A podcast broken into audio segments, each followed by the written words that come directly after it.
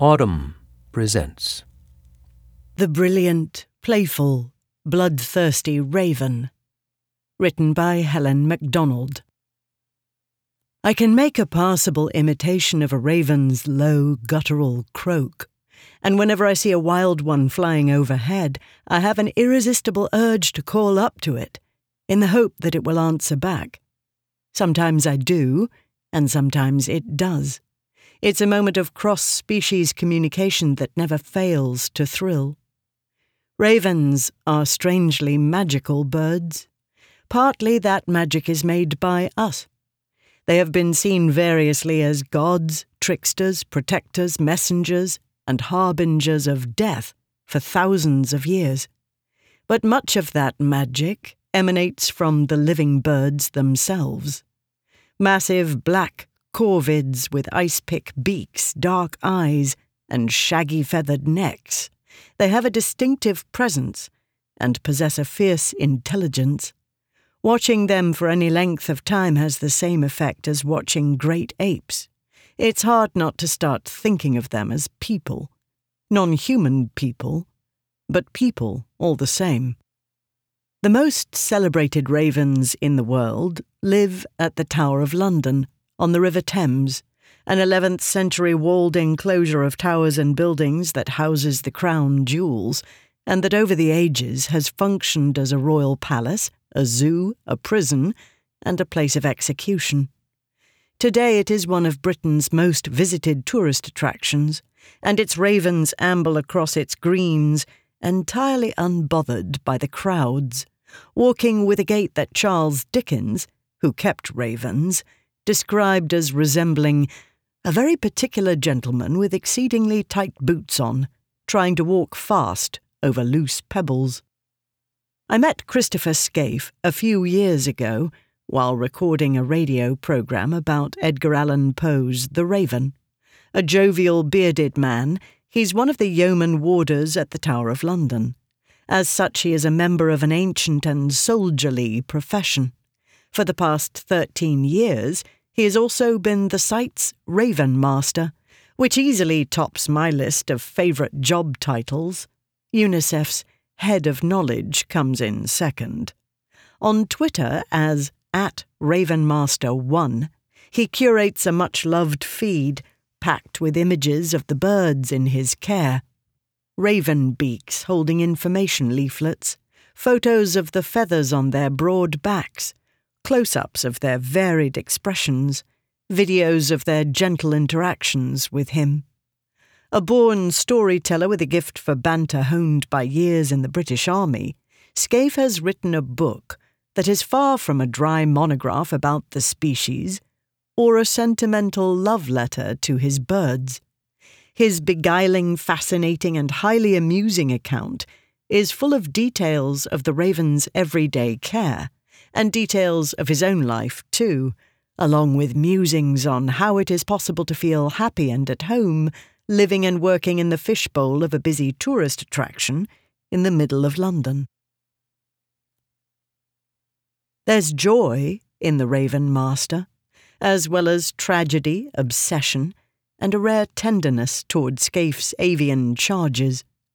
On his watch, the ravens have been given dedicated aviaries and fed a diet that no longer consists merely of scraps from Smithfield Market, but includes rats, day old chicks, offal, boiled eggs, unshelled peanuts, fish, and rabbits. Dog biscuits soaked in blood are a favourite. Their wings are also less severely clipped than they were in the past, giving them a greater ability to fly. Now they can flap up to the roofs of the tower buildings and Merlina, the raven most bonded to Skaife, flies so well that she regularly spends time outside the tower walls. They need freedom, but they also need protection, Skaife says of his ravens, as a soldier would speak of the British people. His new regime has been a great success, though changes to the wing clipping routine have resulted in several chases to retrieve ravens gone AWOL. One bird was returned to him, alive, inside a gym bag. Skaife didn't train as a scientist, but living with the tower ravens has given him deep insight into their minds and characters. Studying ravens in the wild is hard, though not impossible. They're wide ranging creatures and usually highly suspicious of humans, who have spent centuries persecuting them as vermin believed to threaten livestock. Much of what we know about them has come from studying captive ones, like Konrad Lorenz's raven, who famously would call his own name Roar to Lorenz, while using proper raven calls to talk to his conspecifics. Keeping a raven is not like keeping chickens or doves. As the raven expert Bernd Heinrich has explained, their keepers more commonly see them as children, partners, or best friends. What's more, the birds tend to be proficient trainers of their human handlers, rather than the other way around.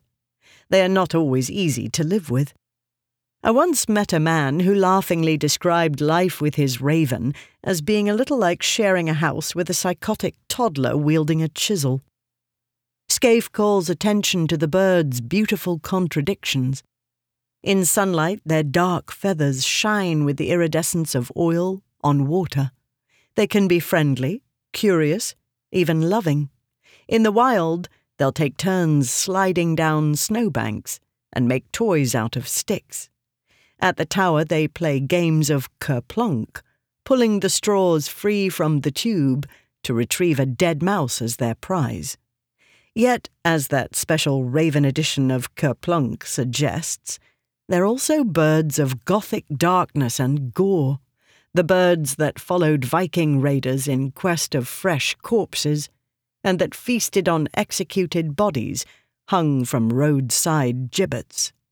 You might visit Skaife's charges in the tower and watch, entranced, as they gently preen each other's nape feathers murmuring in their soft raven idiolect. But you might also see them gang up to ambush a pigeon and eat it alive. Though ravens brought messages to humans in Assyrian, Mayan, and ancient Japanese mythologies, and were the emissaries of the gods Apollo and Odin, they are complex beings with their own minds and their own desires, a fact that can be hard for us to get our heads around. In his book length study, Mind of the Raven, Heinrich tells the story of a Colorado woman working outside her cabin who was disturbed by an incessantly calling raven that flew low over her to land on rocks nearby. The bird's behavior was so unusual that she began to wonder whether it was trying to tell her something. Scanning her surroundings, she saw a cougar some twenty feet away, crouched and ready to spring. Of course, she assumed that the raven was warning her of the danger. But Heinrich posits that the raven was likely communicating with the predator, leading it toward easy prey. We so readily put ourselves at the center of the tales we tell. Ravens help remind us that sometimes we're merely walk ons in someone else's story. Skaife is a man familiar with his own contradictions. He joined the British Army in 1982 after his teenage tearaway years to become a machine gunner and then a drum major in the infantry. Only after many years' service did he apply to be a yeoman warder at the Tower. The Raven Master at the time needed a new assistant. He sent Skaife into a small enclosure with two birds in it, instructing him not to show any sign of fear.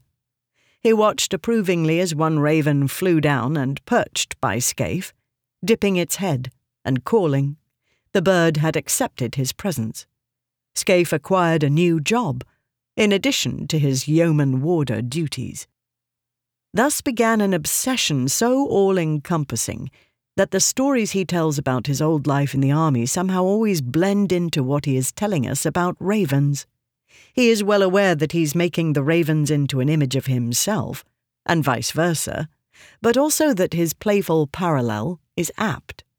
Ravens, like soldiers, are heavily armed, clever, and tactically proficient, and they thrive on routine.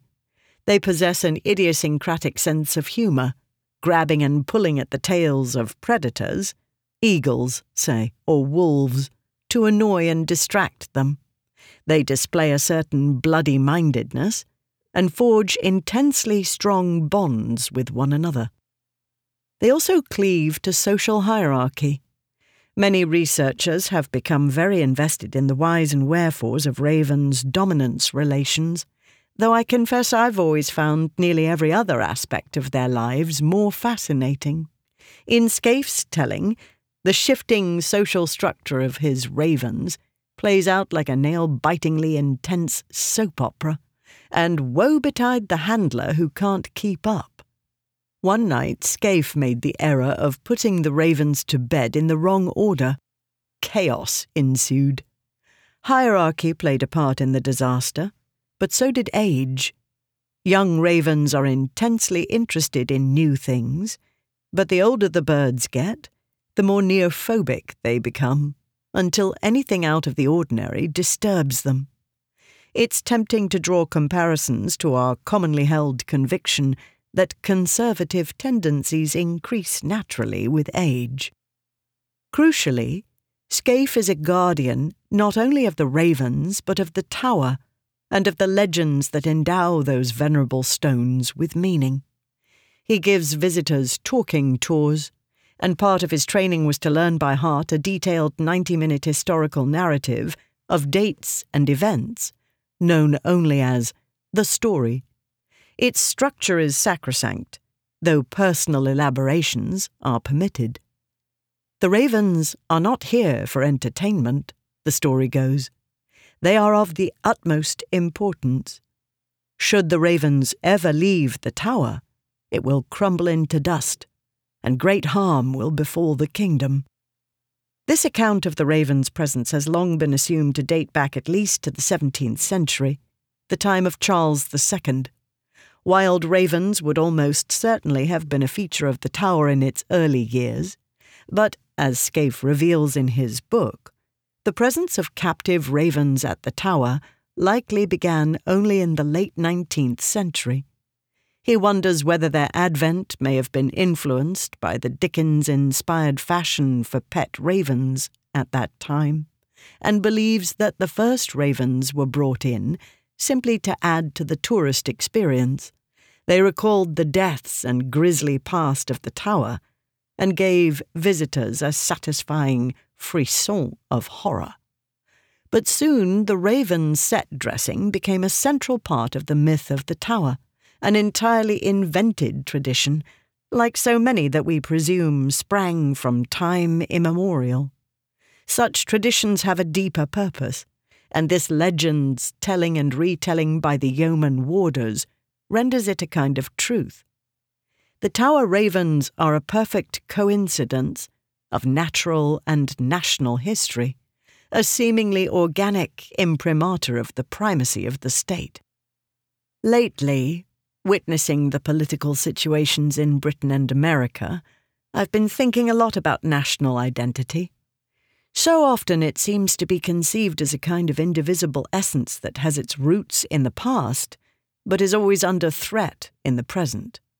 It is built on stories about an us and a foreign them, and on a sense of belonging anchored in an imagined land of yore, rather than nurtured gradually by personal attachment to a landscape.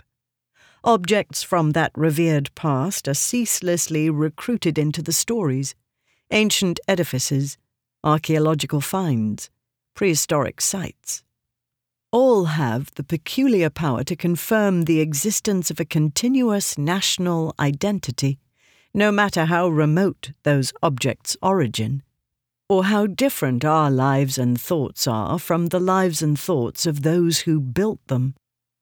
Reading this book, I began to see how perfectly the Tower Ravens fit into this form of story.